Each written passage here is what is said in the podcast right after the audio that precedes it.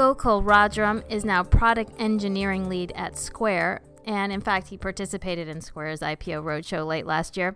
He's a previous product director for ads at Facebook and a product director for AdSense at Google. And he started his own firm, Chai Labs, so he knows his way around internet companies.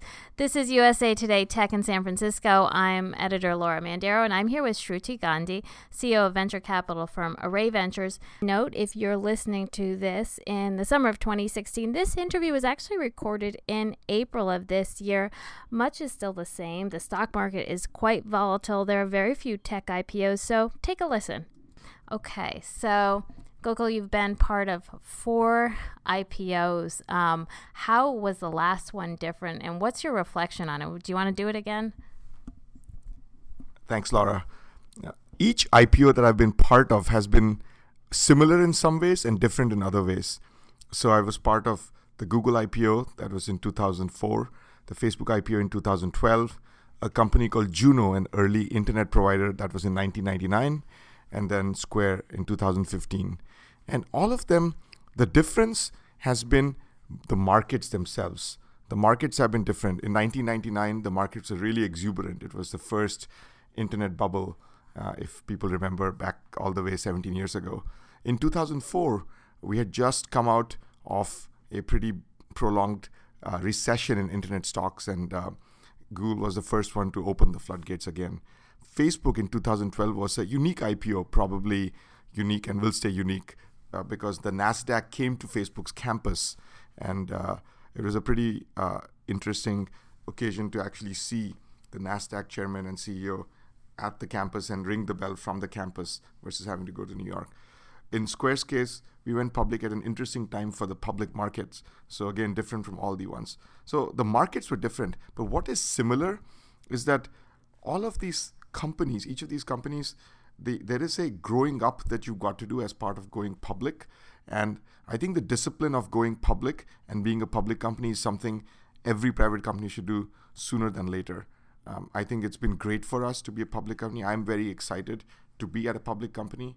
Uh, and I think it's we've prepared to be a public company for the last year plus, and it's great to see that work pay off. And I think the same at Google or Facebook or the other companies. It was awesome for the company, it's awesome for the employees, and it's great for us to be able to tell our story publicly. And uh, I think that's that's a huge, huge thing for shareholders, for employees, for everyone associated with the company. Uh, I know you have a few words on the current market conditions and any advice you have on the companies that are trying to prepare to go public. Nutanix is one of them. Um, have, do you have any thoughts there? Yeah, I think um, the market right now is volatile, to put it mildly. Um, as as you know, uh, tech IPOs there haven't been that many over the last three or four months. The number one thing, at the same time, investors value market leadership, and they value companies that are not just succeeding today, but have a clear path to success over the next five to ten years. Uh, investors have seen how market leaders can cement their leadership over a period of time. And even companies that start out small can grow within five years to be five or six exercise in revenues, in profits, and in market cap. So I think the number one point piece of feedback I have for any company that's thinking of going public is tell your story in a way that doesn't just emphasize what you're doing today, but shows investors a clear vision of the future and how you're going to be the leader. What is your basis for competition in particular? Uh, investors need to understand why you're different than everyone else in the space, why you can compete in a different way, and why you can win. You know, we would love to hear how you got here and what was your vision. Um, I think Chai Labs is a good good start, but if you want to go, you know, further back, tell me. But I have a lot of questions around Chai Labs as well. Please tell the story. Cool. Very quickly on my journey. Early in my career, I worked as a software engineer at a company called Juno, which was one of the first, uh, it was a pioneering free internet service. Later, I joined Google as a product manager working on ads and uh, launched AdSense, which was Google's ad network.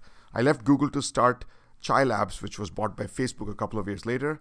I led the ads team at Facebook for a few years till joining Square, where I've been for the past 18 months. So essentially, all of these roles, when I look back and look at the common thread, they've all been driven by passion, by passion for the work, by passion for the company, by passion for the mission.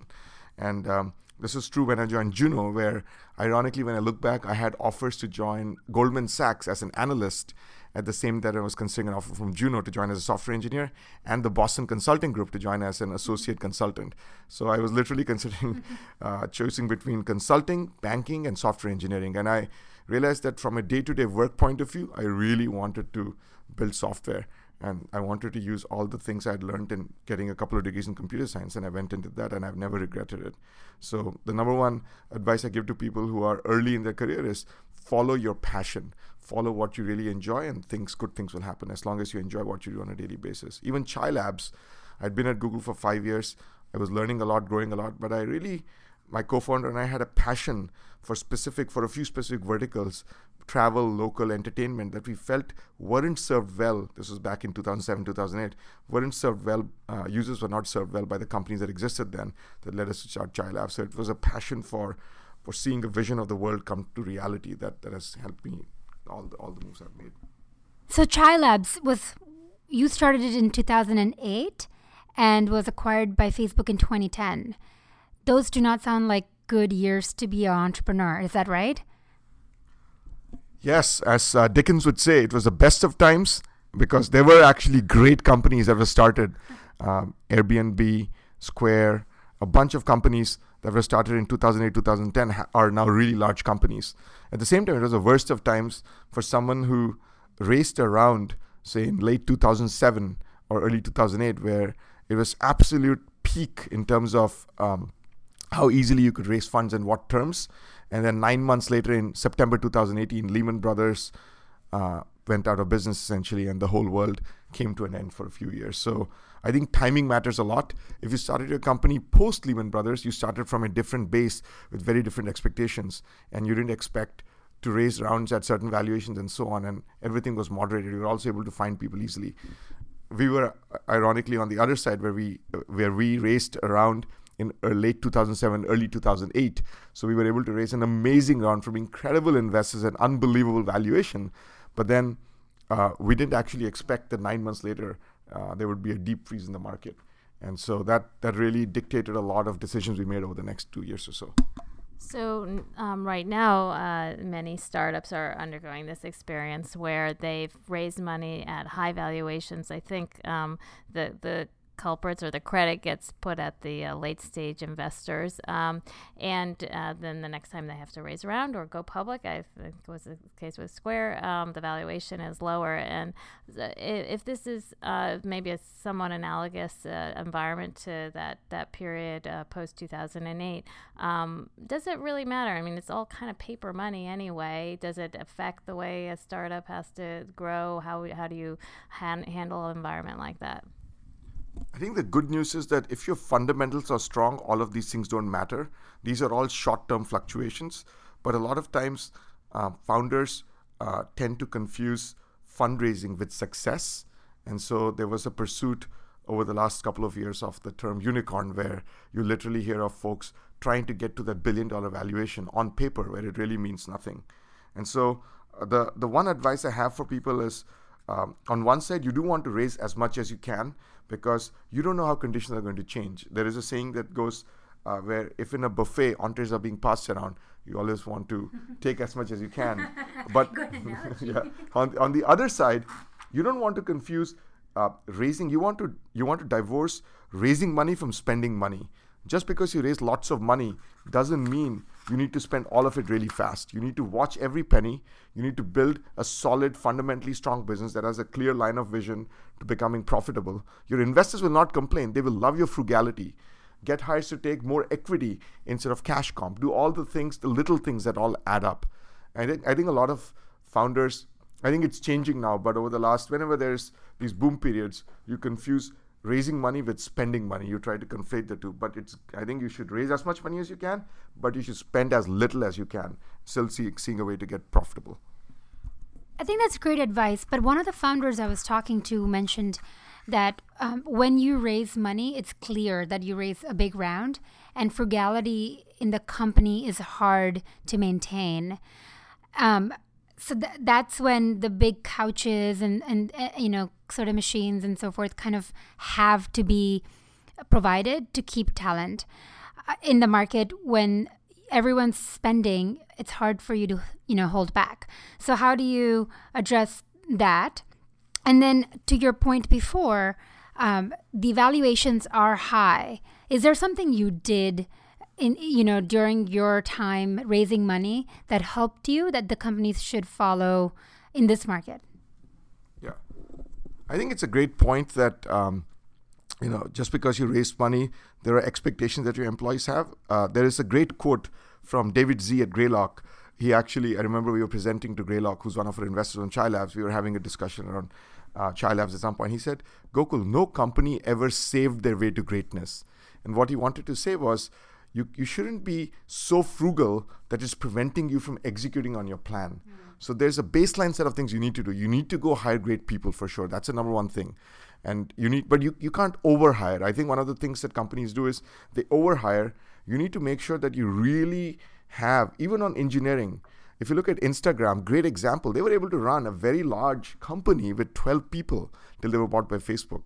And that's that's I mean, if you're running a consumer property, for example, you don't need 50 people. A small number of engineers is perfect to run a company like that. And so every you need to have a very clear role for every person and see how they're going to fig, how they're going to figure in your business and the product you're going to build. Uh, and what is the other question, Shruti? Yeah, the other question was there are companies now that have raised money with the higher valuations last year in, in when the market was good do you have any tips for if they don't raise now, they're going to run out um, of run, you know, of runway and probably die. Um, so how do they survive, and how do they raise money in this market? The good news is, if you're a market leader, you should be able to raise money. The question is going to be at what valuation, and so on one side, you've got to make sure that you are cutting out unnecessary expenses and making sure right sizing your company's burn because burns and, and how much you are spending every month in some cases did get out of hand. So you want to right size that burn, but then you also probably need to have more humility around accepting a valuation that might be more realistic because turns out every pub the public market valuations have also come down. Multiples on revenue in for example the saas space have come down from 10x at some point to 4 or 5x so when you look at that it is obvious that your own valuation as a private company also needs to come down. So you need to have humility on one side and be comfortable accepting that and you need to explain to your company. I think the thing is a lot of people who are maybe early in their careers they see valuation just go up and those of us who've lived through a couple of cycles remember how things go in cycles. But people who are only who only experience one cycle they only see things go up and they are surprised and maybe shocked that valuation can actually come down. And you need to understand and provide context that this is not a bad thing. This is a good thing because by raising money at a lower valuation you're still setting yourself for long-term success because that's what matters. In the short term as I say, the stock market is a voting machine, but in the long term, it's a weighing machine. Let's build value. Let's build something of substance, of true value, so that our weight is high. Let's not care about this voting machine in the short term. And every great company, whether it's Facebook, LinkedIn, etc., when you see how they've performed as a stock over a period of four to five years, they've all they've all become they've all weighed uh, much higher than what they started at. So um, I'm curious about your thoughts on this uh, latest generation of companies that has decided not to go public or has put it off. And we had um, Uber's CEO um, just reiterate again that they're not in a rush now. Um, it, they may be particular, but they're not alone, and um, there's certainly a longer uh, period of time before uh, companies go public. Um, you have been involved in a, a, different generation of companies, and um, do you uh, think that they are missing out in, in some a crucial step? Can you sympathize with the reasoning? Yeah, I mean, I've seen companies, I've been part of companies that went public at three years um, you know, Juno went public. It was formed in 95 or 96, went public in 99. Facebook was formed in 2004, public in 2012, eight years. So I think every, who knows, every company has a different rationale. I think the good news is that every company does see, every company that is created that has value um, and has impact, wants to have global impact, needs to go public. The timeframes differ. I think in some cases, people do want to make investments that are slightly longer scale and they have access to capital and so and liquidity might not be as much as a concern for them So I think I, I respect every company's decision, and I think ultimately great entrepreneurs know that you're uh, you want to build a company that's public, where you essentially can have super great impact on the world, and uh, different people, different companies take different paths together. So I'm not going to I, I'm not in a position to criticize or critique any company. I think I've seen literally a spectrum from three years to eight years in terms of time from uh, formation to going public. So I think 10 plus years absolutely can work. So you've also gone from um, and picked really good companies to work for as well. Uh, do you have any insights on how you pick um, and choose to spend your career for the next number of years that you you know you you do? Yes, I, I, I thought about it a lot because this is something that uh, I think it's what what what constitutes a great company. And if you think about uh, the way I made my decision beyond just the work itself, looking at the company is twofold. One, the mission of the company.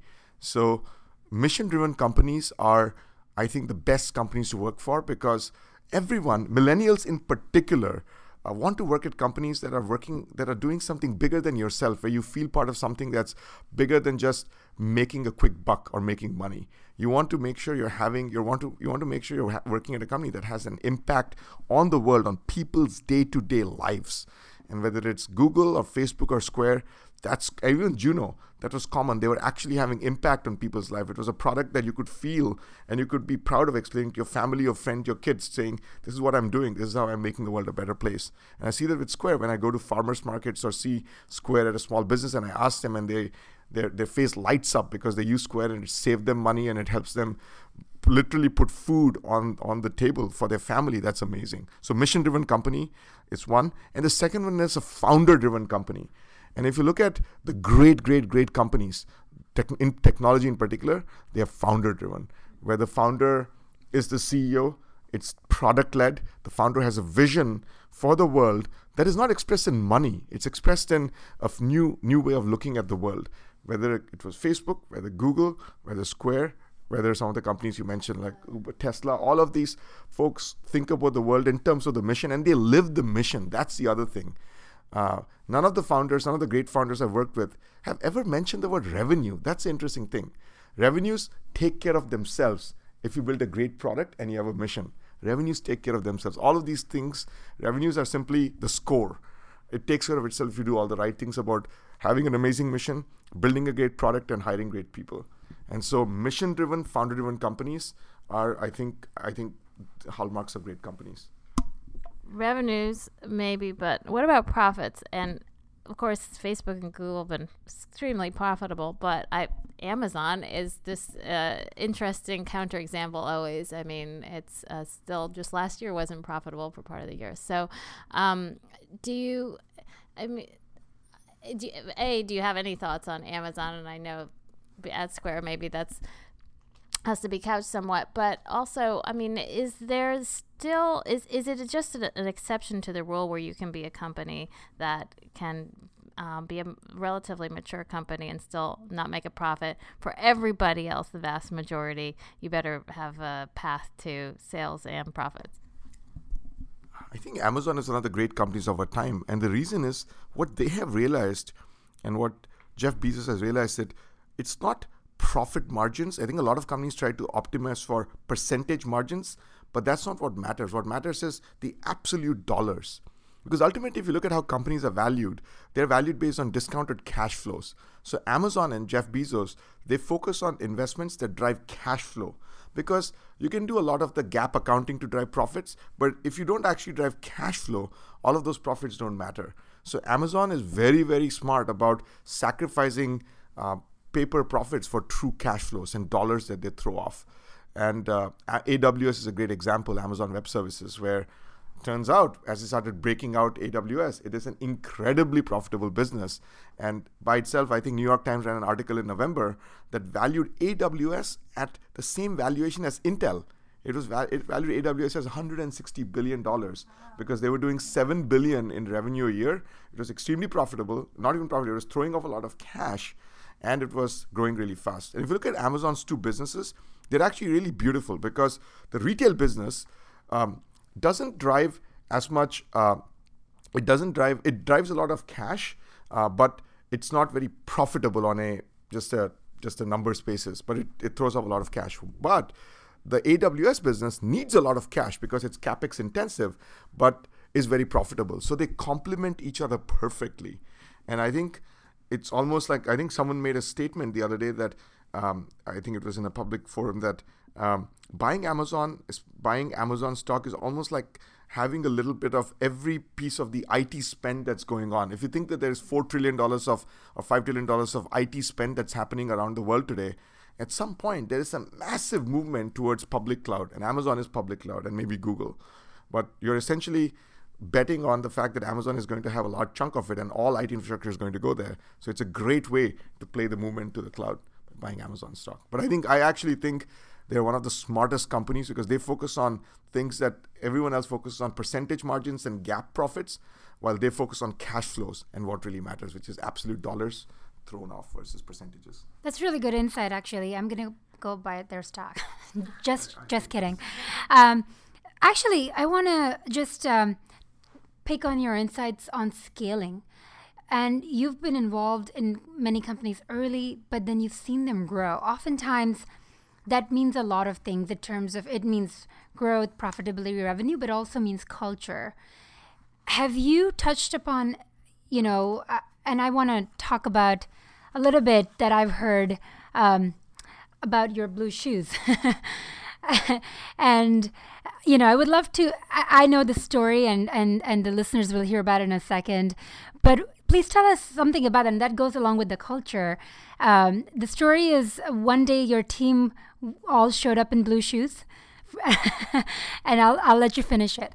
Yeah, I've basically been uh, wearing blue shoes for the last five or six years because I. Um, I was in a presentation to uh, a large shoe company presenting to their CMO, and they uh, they gave me a pair of blue shoes, and I really like them. And then I I also believe in every person, and this is true at a company. Every person is an individual. So blue shoes for me are an expression of my individuality. And uh, when you are a leader of a team, you want to make sure you're treating every person as an individual, and you're understanding what motivates them and what drives them. And when you talk to them, and when you talk about their growth, etc., you've got to make sure you're thinking of them as an individual. So it's really an expression of individuality. Um, and it was really it was really emotional for me that on my one year anniversary at Square, uh, there were people, and I also carry around field notes um, or, or, a notebook in my pocket and a pen in my pocket to take notes because I take notes on a piece of paper on, on this notebook. So literally, there were people, there were three or four people on my team, uh, engineers and product people, who dressed up as as me, or at least dressed up in my outfit with my sh- I have a I have a set of shirts with specific color uh, things because I don't want to put too much time and energy into thinking about what I wear on a daily basis. And they literally got everything down to the exact brand of shoes that I have, and and the the jeans and everything else. And we took a took a joint photo, but it really uh, made me feel really good about the culture we're building at the company, where people felt uh, people felt uh, you know people felt that I was actually um, a leader that they could you know they, they got value from and I, I it was it was a, I just it was one of my most memorable days at Square. So it seems like um, it's it would be easier to to have that kind of culture in a small company. Um, when you uh, left uh, Facebook and Google, they were good sized companies. Uh, how uh, how did that? How do you retain that culture as you scale? Um, and if it wasn't you in particular, what did you witness that worked well or didn't? In general, I think uh, as companies grow larger, uh, people have as much affinity to the team that they work in. So the tribal nature of culture is really important, where people feel as much affinity to to the team versus to the as they do to the company. So it's really important that teams are constituted and built in a way that preserves and drives culture. What does that mean? First, teams should be small the atomic unit of team should be, uh, as again to quote Jeff Bezos, follow the two pizza rule as much as possible, where the whole team should be able to have dinner on two pizzas. So that means probably on a, in a product development team, six to eight people, which includes a group set of engineers, which are maybe client engineers, server engineers, front end engineers, a designer, and a product manager, or maybe a product marketing manager. So team should be small. Second, every team should have a very clear sense of their mission and purpose and how it links to the company's broader mission and purpose. So they should understand how what they work on on a daily basis feed into what the company is doing on a daily basis. And so the why of what they're doing should be very clear. And if you do those two things, and the third one is they should have autonomy to make decisions. What teams don't like is when they're handed specific execution tasks. Uh, 12 years or 13 years ago, when I first became a manager, I read a book about management. I, I was like, I've become a manager. Let me, I, I got a book uh, and I started reading it. I will never forget the first sentence of that book. It says, The number one secret to management is that people don't like being managed. And I think this is true. No one, no one likes to be managed. People like to be pushed, they like to be coached, but no one likes to be managed. And so this is true for teams also. Teams don't like, no one likes to be told what to do. They like to be given aggressive goals and the freedom to figure out how to execute to meet those goals. And that's what I want from my manager, and that's what my teams want from me, and I know that's what every single person wants. So that's it. Small teams, uh, teams that the why of the team should be very clear, and then the team should have uh, autonomy and not be micromanaged, but be given aggressive goals and be given freedom to pursue those goals, to hit those goals.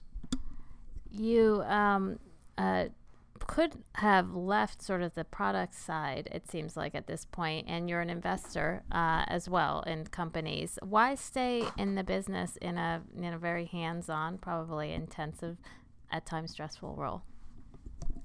It's uh, it's again, I think. Uh, doing something that I enjoy. Uh, so I think this is when I think about what I like doing. I love building products, and the three or four things, the three or four times that I've been happiest in my career are not when a company has gone public or not, none of those times. It's been uh, at the time when we launched a product, when we launched a product and we pressed a button to deploy code to production and we saw the product launched and a few minutes later someone used it and sent us an email praising how it changed their lives or how it was a great way of looking at things and those those moments are what I live for and I, I feel I'm really lucky feel really lucky to be working on great products that impact a lot of people and want to try to do that as long as I can.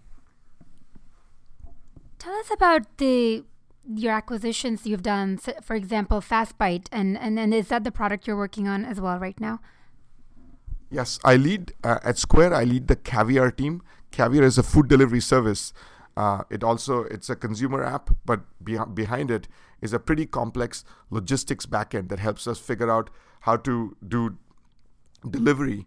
Uh, take a take an order, figure out the best courier to route it to, and then the courier goes and picks up the order from the restaurant and delivers it to the customer. So it really fits with Square's mission of helping small businesses grow because Caviar helps restaurants grow. Turns out that adding delivery to a restaurant is one of the best ways for restaurants to grow without them needing to make further investments in table space or space in their or, or space in their restaurant itself or adding more waiters or servers. Uh, FastBite, we acquired a small team that was working on Uh, basically instant delivery where instead of waiting 45 minutes for delivery you could get food within 10 minutes. And so it's now part of the caviar product line where when you open the caviar app you'll see fastbite in san francisco and manhattan and it's been doing well and growing fast. I have to ask, and I've heard it before, and I think the audience would really enjoy hearing about your kombucha rule. yeah, kombucha is a is a drink uh, if you go to Whole Foods or any organic store, you'll find it's a drink made of uh, yeast where you ferment it, and uh, it's a pretty pretty amazing drink. And so uh, we have uh, we we created at Square we created a decision making framework called Spade. And if you search for S P A D E, the word spade decision making, you'll see some articles on it. we did a pretty long post on it a couple of months ago. And in that, we classify decisions into into important decisions and urgent decisions. And uh, those are the decisions. Important decisions are the ones for which SPADE, the framework, needs to be used. And then we used uh, the kombucha decision as one, which is the decision itself is what flavor of kombucha should I drink today? which many startups who have kombucha in their shelves employees probably make. Uh, we used it as an example of a not important, not urgent decision uh, that you should not use a framework for. But it's uh, it's it's definitely it, it was more a, a, fun thing, and we we periodically use it as a as a as a way to uh, juxtapose a more important thing with. Uh, it's kind of almost the uh, asymptotic version of something trivial that is probably very specific to the startup world today. But is there an example you can talk about, maybe at Square or somewhere else, that you have implemented the kombucha rule and come up with a really good outcome? Yeah, I think uh, the kombucha rule is almost an anti-rule where, for example, I think there was a discussion on meeting rooms and like you know meeting rooms and how they should be reserved. And um, I, th- I, don't remember if it was a Square or at Facebook. I, I really think meeting room discussions should be handled in a very simple way. There doesn't need to be a big framework for how to allocate or how to reserve meeting rooms. and so I think a simple email to the company can help just clarify that. So, coming from where you have been in all these uh, amazing companies now, what advice do you have for a new grad today um, in two aspects? One, what should they study? And two, when they get out, where should they join? A big company, small company, start something? What should they study is a tough one. I, I think follow your passion is always a good piece of advice when studying something. At the same time, I think uh, in in technology in particular, I think there are two specific skill sets that I've seen generally be successful. One of them is an analytics, a skill set of skill sets is grounded in analytics and data. And the second set of skill sets is one that's grounded in technology itself, technology or product development or engineering. So I would really, uh, uh, you know, humbly uh, advise people to whatever you study, try to see if you can build um, or do a minor or some way to either build an analytics, a data mindset, or a data set of sk- a skill set focused on data, or a skill set focused on set of skill sets focused on engineering, building things. So either analyzing things or building things. And in terms of what job you should take right out of school, follow your passion. Again, if you follow your passion and you work on and and ideally try to work at a mission driven, founder driven company, you will not go wrong. Work at a company whose mission you believe in. Because remember, a job is not just about the glamour of accepting an offer and telling your family and friends you accepted an offer from XYZ company. It's about coming into work every single day for the next four to five years, more likely than not, and being infused and excited to wake up in the morning and looking forward to your job and not dreading that you've got to go into work. And that's only possible when it's not about the money, but it's about being part of something larger than yourself when you feel that you're you're doing something that's impacting the world and you feel good about it. All right, Gokul, thank you so much for joining us. That um, is a, a, lot of insight, and um, I think people will find it um, very telling.